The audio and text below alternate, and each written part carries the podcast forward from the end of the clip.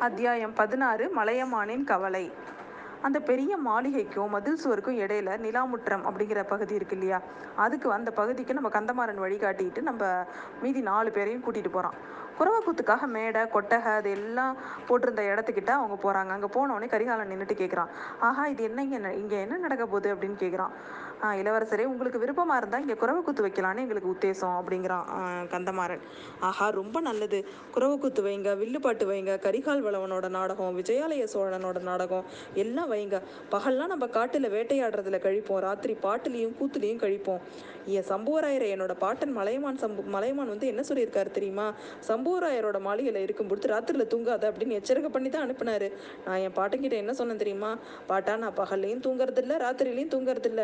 நான் தூங்கி மூணு வருஷம் ஆகுது. அதனால நான் தூங்கும்போது விரோதிகள் வந்து எனக்கு ஏதாவது தீங்கு செஞ்சிருவாங்க அப்படின்னு நீங்கள் பயப்படாதீங்க. நான் முழிச்சிட்டு இருக்கும்போதே யாராவது எனக்கு தீங்கு செஞ்சாதான் செய்யலாம். அவ்வளோ துணிச்சலான ஆண்மகன் யாரும் கிடையாதுன்னு நான் நினைக்கிறேன் அப்படின்னு அப்படின்னு ஆதித்தன் சொல்லுவான். சம்புவராயருக்கு உடனே கோவம் வந்துடும் அப்படியே நடுங்கின குரல்ல சொல்றாரு ஐயா நீங்க தூங்கினாலும் சரி முழிச்சிட்டு இருந்தாலும் சரி உங்களை உங்களுக்கு எவனும் இந்த மாளிகையில இருக்கும்போது தீங்கு செய்ய துணிய மாட்டாங்க அப்படிங்கிறாரு. ஆமா ஆமா. கடம்பூர் சம்புவராயர் மாளிகைக்கு எனக்கு உள்ள வந்து எனக்கு தீங்கு செய்யறவங்க யார் இருக்க முடியும்? அதுவும் வெளியிலேருந்து இவ்வளோ பெரிய மதில் சுவரெல்லாம் தாண்டி யாரால வர முடியும்? எவன் கூட வர முடியாது. அந்த கிழவனாருக்கு வ வயசாயிடுச்சு. அதான் வீண் கவலை. அதை பற்றி நீங்கள் ஒன்றும் பெருசாக எடுத்துக்காதீங்க அப்படிங்கிறான் அவன். ஆனால் பார்த்தீங்களா எங்கள் பழுவூர் பாட்டனை பாருங்களேன் எவ்வளோ மிடுக்காக நடந்து வர்றாரு. அறுபது வயசு கடந்தவர்னு யாராவது சொன்னால் நம்ப முடியுமா அப்படின்னு சொல்லிட்டு வேணும்னே நம்ம பழுவூர் பழுவூராரை வந்து வம்புக்கு இழுக்கிறான் நம்ம ஆதித்த கரிகாலன். பழுவூரார் இதுக்கு ஏதாவது பதில் சொல்லணும்னு சொல்லிட்டு தொண்டையை கணக்கிறாரு. அதையும் வச்சு கேலி பண்ணுறான் அவன்.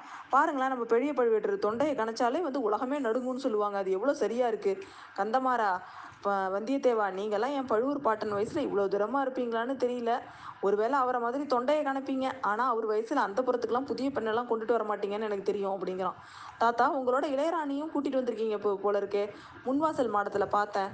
இளையராணி எப்படி பிரயாணம் செஞ்சாங்க? மூடு பல்லக்கில் ரதத்தில் இல்லை வண்டியில் அப்படின்னு கிண்டல் பண்ணுறான் பழுவேட்டர் உடனே திரும்ப உடனே வந்து குறுக்க சொல்கிறாரு யானையில் அம்பாரியில் வச்சு நாடு நகரமெல்லாம் தெரிய தான் கூட்டிகிட்டு வந்தேன் அப்படிங்கிறாரு. அப்படிதான் செய்யணும் தாத்தா. இனிமேல் எப்பவும் அப்படியே செய்யுங்க. மூடு பழங்களை மட்டும் கூட்டிகிட்டு வராதீங்க. அந்த மாதிரி அதனால் பல விரசமான வதந்தியெல்லாம் வெளில எல்லாரும் பேசிக்கிறாங்க அப்படிங்கிறான் அவன். ஒரு வேடிக்கையை கேளுங்களேன். பழுவூர் இளையராணியோட மூடு பழக்கில் சில காலம் வந்து என்னோட சித்தப்பா மதுராந்தகன் ரகசியமாக ஏறிக்கிட்டு ஊர் ஊராக போய் வர்றாராம். இந்த மாதிரி ஒரு வதந்தி நாடெங்கும் பரவி இருக்கு அப்படின்னு சொல்லிட்டு இடி இடின்னு சிரிக்கிறான். ஆனால் அங்கிருந்து யாருமே சிரிக்கல.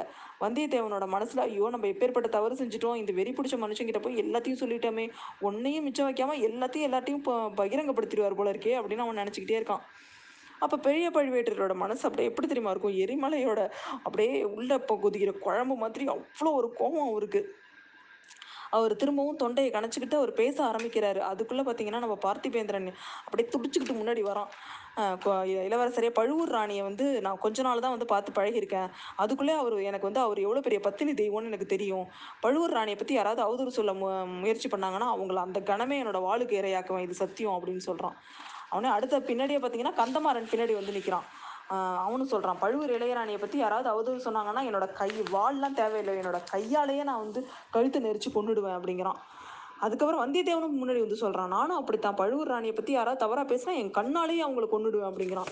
இது என்னடா அது வம்பா போச்சு. கொஞ்சம் பொறுங்க நண்பர்களே என்கிட்டயே சண்டைக்கு வந்துடுவீங்க போல இருக்கு. பார்த்தீங்களா தாத்தா தமிழ் பெண் குலத்தோட கௌரவத்தை காப்பாற்றுறதுல இவங்களாம் எவ்வளோ துடிப்பாக இருக்கிறாங்கன்னு அப்படிங்கிறான். ஆனால் பழுவூர் இளையராணியை பற்றி யாரும் அவதூறு சொல்லவே இல்லை. சொன்னால் நானும் கேட்டுட்டு சும்மா இருக்க மாட்டேன். இந்த வீராதி வீரர்கள்லாம் வர்ற வரைக்கும் அப்படி அவதூறு சொல்கிறவன நானும் உயிரோட விட்டு வச்சு- விட்டு வச்சிருக்க மாட்டேன். பழுவூர் இளையராணியோட மூடு பல்லக்கை பற்றி தான் நான் குறை சொல்கிறேன் அந்த கோழ மதுராந்தகன் பழுவூர் ராணியோட மூடு பல்லக்கில் ஊர் ஊராக ரகசிய பிரயாணம் செய்கிறானா எப்போ வந்து ஒரு ஆண் பையன் ஆண் வந்து ஒரு மூடு பல்லக்கில் ரெண்டு பக்கமும் திரை போட்டுக்கிட்டு பிரயாணம் பண்ணுறானோ அப்போ வந்து இளையராணியும் அதே மாதிரி பிரயாணம் பண்ணாங்கன்னா நிறைய அனர்த்தங்கள் விளையக்கூடும்ல அப்படின்னு சொல்லி அவன் கேட்குறான் இளவரசரே பராந்தக சக்கரவர்த்தியோட பேரனும் கண்டராதித்தரோட திருமகனுமான மதுராந்தக தேவர் எதுக்காக மூடு பல்லக்கில் பிரயாணம் செய்யணும்? எனக்கு ஒன்றும் புரியலையே அப்படின்னு வேணும்னே கேட்குறான் நம்ம பார்த்திபேந்திரன். அதுக்கூட அதோட காரணம் கூட ஒரு வேடிக்கையான காரணம் தான் மதுராந்தகன் மூடு பல்லக்கில் ஏறிக்கிட்டு ஊர் ஊரா போய் தன்னோட கட்சிக்கு பலம் திரட்டிட்டு இருக்கிறானா அப்படிங்கிறான் ஆதித்த கரிகாலன் எதுக்காக பணம் திரட்டுறது அப்படின்னு வேணும்னே கேட்குறான் நம்ம பார்த்திபேந்திரன். எதுக்காகவா? என்னோட தகப்பனாருக்கு அப்புறம் சோழராஜ்ய சிம்மாசனத்தில் அவன் ஏறுறதுக்காக தான். எப்படி இருக்குது பாத்தியா கதை? கொஞ்சம் மாசத்துக்கு முன்னாடி ஒரு நாள் இந்த கடம்பூர் மாளிகையில் கூட வந்து அவன் அந்த மாதிரி மூடு பழக்கெல்லாம் ரகசியம் வந்து ரகசியமாக வந்திருக்கான். நள்ளிரவில் ஒரு சதியாலோசனை கூட்டம் கூட இங்கே நடந்திருக்கு. பார்த்திபேந்திரா திருக்கோவிலூர் கிழவனார் கிழவனார் வந்து நீயும் என்கிட்ட இருந்தப்போ தானே இதெல்லாம் சொன்னார். மதுராந்தகனுக்கு சிம்மாசனம் ஏறத்துக்குள்ளே உள்ள ஆர்வத்தை பா பார்த்தா அவசரப்பட்டு என்னோட அப்பாவை வந்து சீக்கிரமாகவே சொர்க்குலோகத்துக்கு அனுப்பினாலும் அனுப்பிடுவார்னு கூட சொன்னார். அதெல்லாம் உனக்கு ஞாபகம் இல்லையா? அப்படின்னு கேட்குறான் நினைவுக்கு இருக்குது இளவரசரே அதெல்லாம் அப்போவே நான் நம்பலை. இப்போ கொஞ்சம் கூட நம்பலை. தஞ்சாவூருக்கு போய் நம்ம உங்கள் அப்பாவை பார்த்துட்டு அப்படின்னு நம்ம ஆரம்பிக்கிறோம். அதுக்குள்ளே இளவரசர் சொல்கிறாரு நீ மட்டும் என்ன நானும் கூட தான் நம்பலை. நம்பி இருந்தால் இந்த கடம்பூர் மலைக்கு வந்து விருந்தினராக வந்திருப்போமா? அப்படின்னு சொல்லிக்கிட்டே திரும்பவும் எதையோ நினச்சிக்கிட்டு சிரிக்கிறான். கடம்பூர் சம்புவராயரோட தொண்டையை கணச்சிக்கிட்டு சொல்கிறாரு திருக்கோவிலூர் மலையமான் குணத்துக்கும் எங்கள் குலத்துக்கும் எங்கள் எங்கள் குலத்துக்கும் நீண்ட நாளாகவே விரோதம்னு உங்களுக்கு தெரிஞ்சிருக்கும் அப்படின்னு சொல்கிறாரு தெரியாம என்ன அந்த விரோதத்தை பத்தி சங்க புலவர்களே பாடியிருக்கிறாங்க. கொல்லிமலை வல்வில் ஓரிய மலையமான் திருமுடிக்காரி சண்டையில கொன்றான். வல்வில் ஓரியோட வம்சத்துல வந்தவங்க நீங்க. அதனால அந்த விரோதத்தை இன்னமும் வச்சிட்டு இருக்கிறீங்க அப்படின்னு சொல்றான் அவன். இளவரசரே வல்வில் ஓரியோட சாவுக்கு உடனே பழிவாங்கப்பட்டுருச்சு.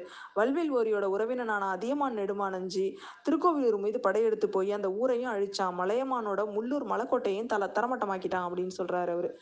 சம்புவராயரை அதியமான் மட்டும் தனியாலாம் போய் அந்த காரியத்தை செய்யல. என்னோட முன்னோனாகிய சோழன் கிள்ளிவளவனோட உதவியை வச்சுக்கிட்டு தான் மலையமான் மீது அதியமான் வெற்றி வெற்றி அடைஞ்சான். அந்த பழைய கதையெல்லாம் இப்போ எதுக்கு சொல்றீங்க அப்படின்னு கேட்குறான் நாங்கள் மறந்துட்டாலும் மலையமான் மறக்கறது இல்லை ஏதாவது எங்கள் பேரில் அவன் குற்றம் சாட்டிக்கிட்டு தான் இருக்கான் அப்படின்னு சொல்கிறாரு அவர். நான் தான் சொன்னேன்ல கிழவனுக்கு வயசாயிடுச்சு. அதனால புத்தியும் தடுமாறுது. நான் இங்கே இருக்கும்போது எனக்கு ஒன்றும் ஆகாது.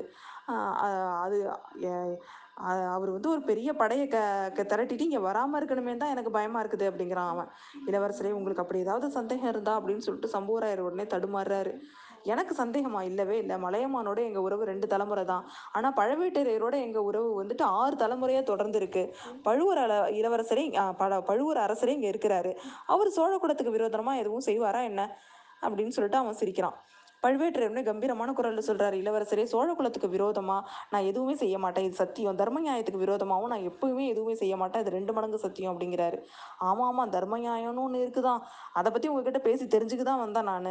வேட்டையாட நேரம் போக ஒழிஞ்ச நேரத்துலலாம் கொஞ்ச நேரம் நம்ம தர்ம நியாயத்தை பத்தி பேசலாம் சா அப்படின்னு சொல்றான் அவன். சம்புவராயர் இந்த பிரம்மாண்டமான அரண்மனையில நானும் என்னோட சிநேகிதர்களும் தங்குறதுக்கு எந்த இடத்த ஏற்படுத்தி ஏற்பாடு பண்ணியிருக்கீங்க அப்படின்னு கேட்குறான் ஐயா உங்களுக்கும் பழுவூர் மன்னருக்கும் பின்கட்டில் விருந்தினர் விடுதி முழுசையுமே ஒதுக்கி கொடுத்துருக்கோம். மற்றபடி வரக்கூடிய சிற்றரசர்கள்லாம் என்னோட முன்கட்டலையே வச்சுக்கிறேன் அப்படின்னு சொல்றாரு அவரு. ஓஹோ இன்னும் சிற்றரசர்கள் எல்லாம் வரப்போறாங்களா அப்படின்னு கேட்குறான் அவன். ஆமா இளவரசரே உங்களை வந்து இங்க பார்க்கறதுக்காக சுத்தி இருக்கிற குறுநில மன்னர்கள் எல்லாரும் வர்றதுக்கு ஆவலா இருக்காங்க. பல பேர் வருவாங்க அப்படிங்கிறான் அப்படிங்கிறாரு சம்புவராயர். வரட்டும் வரட்டும் எல்லாரும் வரட்டும். ரொம்ப நல்லதுதான். யோசிச்சு முடிவு செய்ய வேண்டியதெல்லாம் ஒரு வழியா முடிவு செஞ்சிடலாம். மதுராந்தகனோட சதி ஆலோசனை எல்லாம் ஒரு பக்கம் இருக்கட்டும். நாளைக்கு நானே உங்களோட ஒரு சதி ஆலோசனை செய்யணும்னு நினைக்கிறேன். அதுக்கு இந்த மாளிகையை விட சிறந்த இடம் வேற என்ன இருக்க முடியும்? அப்படிங்கிறான் ஆதித்த கரிகாலன்.